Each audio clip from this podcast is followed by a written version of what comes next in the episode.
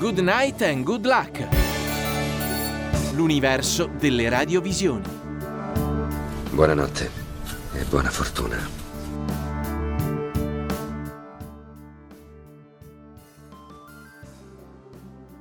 Bentrovati ad un nuovo appuntamento di Good Night and Good Luck. Un saluto da Roberto Soriani. Chi non legge a 70 anni avrà vissuto una sola vita, la propria. Chi legge avrà vissuto 5.000 anni. C'era quando Caino uccide Abele, quando Renzo sposò Lucia, quando Leopardi ammirava l'infinito, perché la lettura è un'immortalità all'indietro. Umberto Eco descrive così quel disoccupato lettor, cara Cervantes, che è ciò di cui i libri hanno bisogno, lettori o ascoltatori. Gli audiolibri sono da qualche anno una delle realtà nel mondo dell'editoria che ha visto una crescita importante, una storia, quella della letteratura ascoltata, che ha radici lontane. Per molti anni la radio ha educato ai classici gli italiani ed ha in una trasmissione come ad alta voce uno dei suoi momenti migliori, ancora oggi. Per saperne di più sugli audiolibri, di come nel nostro paese siano stati accolti e di quanto, in un periodo difficile come questo, segnato dalla pandemia, siano stati anche un supporto non solo culturale ma addirittura psicologico, abbiamo chiesto alla casa editrice Emons, che da anni se ne occupa con un ruolo importante e innovativo. Ne parliamo con Sergio Polimene, che è il direttore generale della casa editrice, che ringraziamo per essere con noi qui a Radio Immagina. Grazie a voi e buonasera a tutti.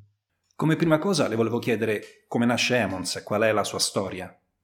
Eh, Emons nasce da una intuizione incredibile avuta da due tedeschi, uno che ogni anno veniva in Italia in vacanza all'isola del Giglio e un altro che vi si era trasferito da tanti anni e che ormai si era quasi naturalizzato italiano. Sono diventati amici, uno dei due è un, un editore tedesco, è il capo di una grande casa editrice tedesca e hanno cominciato a chiacchierare chiedendosi perché mai in Italia non era ancora eh, arrivato l'audiolibro. In Germania, come nel mondo anglosassone, come in tutto il nord Europa, gli audiolibri sono una realtà enorme da decenni. E loro, guardandosi, si dissero: Ma perché non apriamo una casa editrice di audiolibri in Italia? Ciò avveniva nel 2007 e nel 2007, alla fine del 2007, precisamente a dicembre, abbiamo pubblicato i primi due audiolibri. L'intuizione che eh, ha modificato diciamo, l'impatto eh, con eh, questo tipo di, eh, di, lettura diversa da quella tradizionale eh, fu quella di far mh, leggere gli audiolibri dagli stessi autori, o da grandi attori del cinema e del teatro e soprattutto di pubblicare grandi bestseller internazionali, classici, saggi, tutto ciò che in quel momento non c'era. Gli audiolibri in Italia esistevano già da un po', vari editori avevano fatto dei tentativi mh, con scarso successo, c'erano delle piccole case editrici che pubblicavano per lo più eh, titoli fuori diritti. E quindi la Emons è partita immediatamente con i grandi autori della narrativa italiana, e poi con i grandi bestseller internazionali. Il primo audiolibro che abbiamo pubblicato, anzi devo dire i primi eh, due, eh, furono eh, Italia spensierata eh, di Francesco Piccolo, letto da Francesco Piccolo, e soprattutto Testimone inconsapevole di Gianrico Carofiglio, letto da Gianrico Carofiglio. Ebbero immediatamente un grandissimo successo e da lì ehm, in tanti anni di eh, sacrifici e di testa dura eh, abbiamo imposto l'audiolibro sul mercato italiano. Ma perché secondo lei gli audiolibri in Italia non hanno avuto fino al vostro arrivo l'attenzione che hanno da sempre in altri paesi? Direi che forse ci sono un paio di elementi fondamentali. Intanto la eh, storica pigrizia dell'imprenditoria italiana, quella grande, da tutti i punti di vista, che difficilmente investe in nuovi prodotti. Naturalmente non parlo delle piccole e medie imprese che fanno del Made in Italy, dell'innovazione l'Italia nel mondo, ma dei grandissimi editori, i grandi gruppi editoriali. Non pensavano che la cosa in Italia avrebbe avuto successo. Tra l'altro, l'altra, diciamo, l'altro ingrediente è che il, il pubblico italiano in generale è sempre stato piuttosto conservatore, anche il pubblico della letteratura, anche il pubblico della cultura. Quindi l'audiolibro all'inizio è stato visto comunque un po' con diffidenza.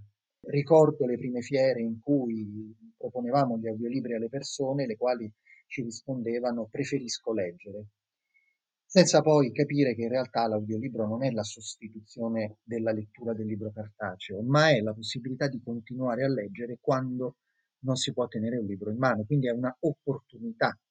Poi per fortuna sono cambiate tante cose, ma ci sono voluti anche tanti anni. Qual è il processo lavorativo dietro a un audiolibro? Come nasce? Dobbiamo distinguere, nel senso che noi siamo una casa editrice tradizionale, dunque uh, c'è un progetto editoriale per cui un comitato di redazione sceglie i titoli e poi sceglie anche uh, chi potrebbe essere il lettore più adatto per quel titolo. Non sempre è così, ci sono anche altre realtà che pubblicano audiolibri purché sia di, di, di diverso genere. Noi abbiamo scelto una strada differente con un progetto editoriale chiaro.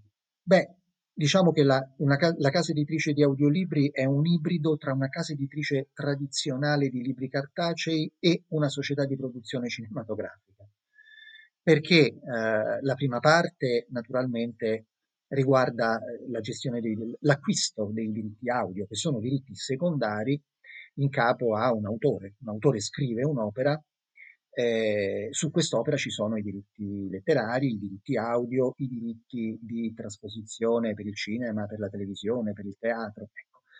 Eh, dunque noi acquistiamo i diritti audio nel momento in cui decidiamo di fare un'opera e poi eh, se l'autore italiano vuole leggere è in grado di farlo, gli affidiamo la lettura, oppure cerchiamo, talvolta anche in collaborazione con lo stesso autore, eh, la persona più giusta, in questo caso di solito un grande attore del cinema e del teatro, un personaggio dello spettacolo, eh, comunque grandi professionisti della lettura, cosa che non è scontata, non tutti i grandi attori sanno leggere bene.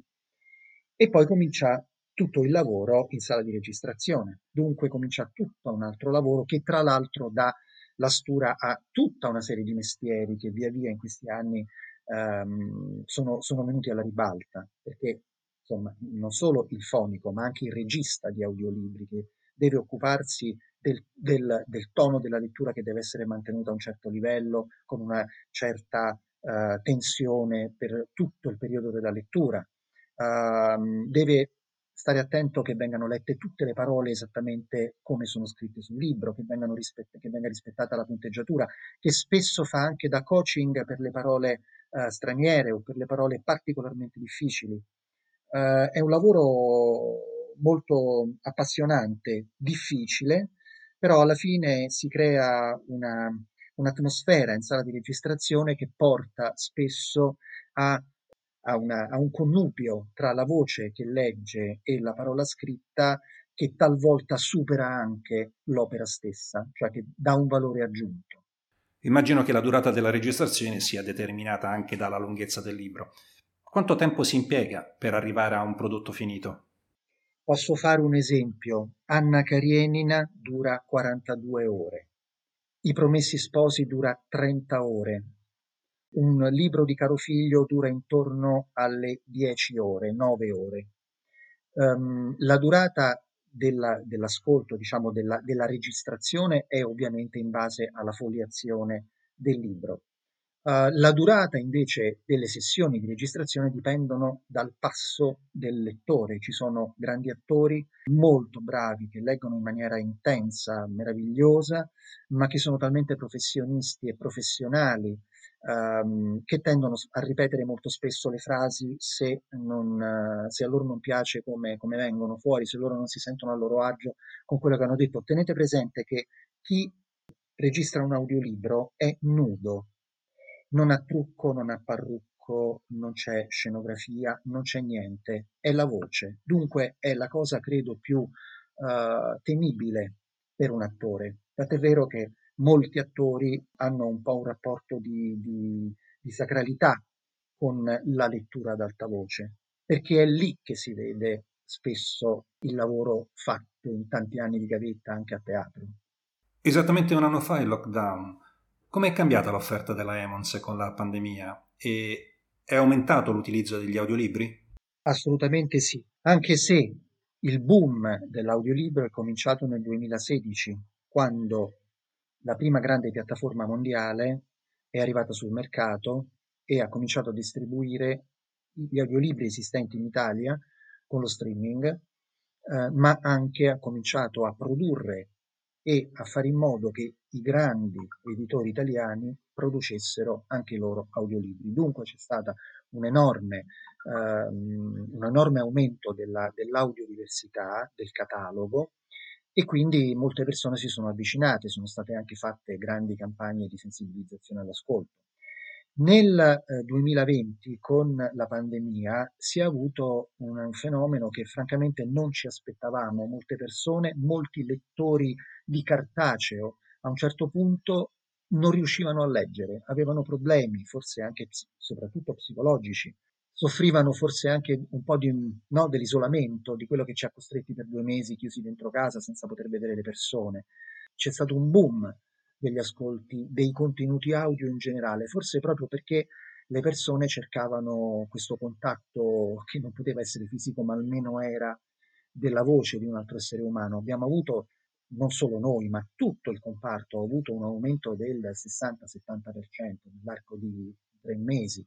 Questo aumento poi si è consolidato, cioè le persone non hanno smesso di ascoltare. In generale chi comincia ad ascoltare audiolibri semplicemente per prova si rende talmente conto dell'opportunità di poter attraverso l'audio leggere molto di più che difficilmente torna indietro. Ed è avvenuto proprio questo. C'è stato proprio il primo spartiacque è stato nel 2016-2017, il secondo è stato nel 2020. Il lavoro di Emmons non è solo quello degli audiolibri, come lei raccontava, si è esteso. Parlando di podcast, che sono un soggetto relativamente nuovo, che però prende sempre più spazio e tempo nella ricezione del pubblico, che rilevanza hanno assunto nella vostra produzione? Beh, è una grande opportunità perché fa sì che si possano raccontare delle storie che non siano passate prima per la parola scritta sulla carta. Dunque si può parlare di qualsiasi argomento con massima libertà, si possono affrontare tante cose, come per esempio il delitto Marta Russo, che abbiamo affrontato nel podcast inchiesta più importante del 2020. Si chiama Polvere, il caso Marta Russo, che ha avuto un successo enorme, pubblicato dalla Finton Post, o anche invece delle cose completamente diverse, come per esempio quello che abbiamo appena pubblicato, che si, che si intitola Tendo Tue, è la storia di alcuni carteggi storici, tipo per esempio quello da, tra Georges Simenon e Federico Fellini. È un progetto nato insieme all'attore di teatro premio Ubu Lino Mosella ma abbiamo in progetto tantissime altre cose, per cui stiamo lavorando direttamente con gli autori. Sono scritture inedite, questa è la loro forza. Un'ultima domanda prima di salutarla. Quali sono i progetti futuri di Emons?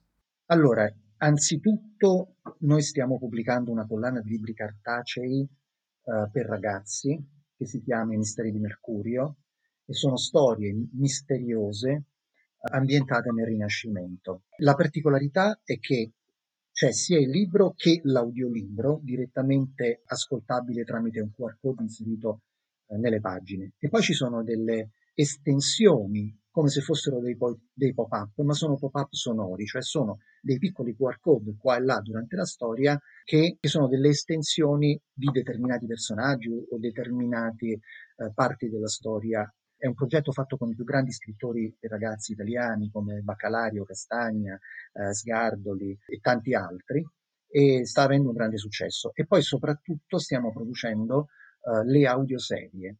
Ormai la serialità è eh, diventata un po' eh, la modalità di fruizione di un contenuto dei nostri tempi. Dunque, trasformare un libro in audioserie o addirittura scrivere, far scrivere a un autore un'audioserie inedita che non è mai passata sul libro. Magari un giorno, e questo è il progetto della Emons, si partirà da contenuti scritti per l'audio che poi diventano libri cartacei in libreria. E allora, grazie a Sergio Polimene, direttore generale di Emons, per essere stato con noi a Radio Immagina. Grazie a voi di Radio Immagina e buonasera a tutti. Roberto Soriani vi saluta, vi dà appuntamento al prossimo incontro con Good Night and Good Luck.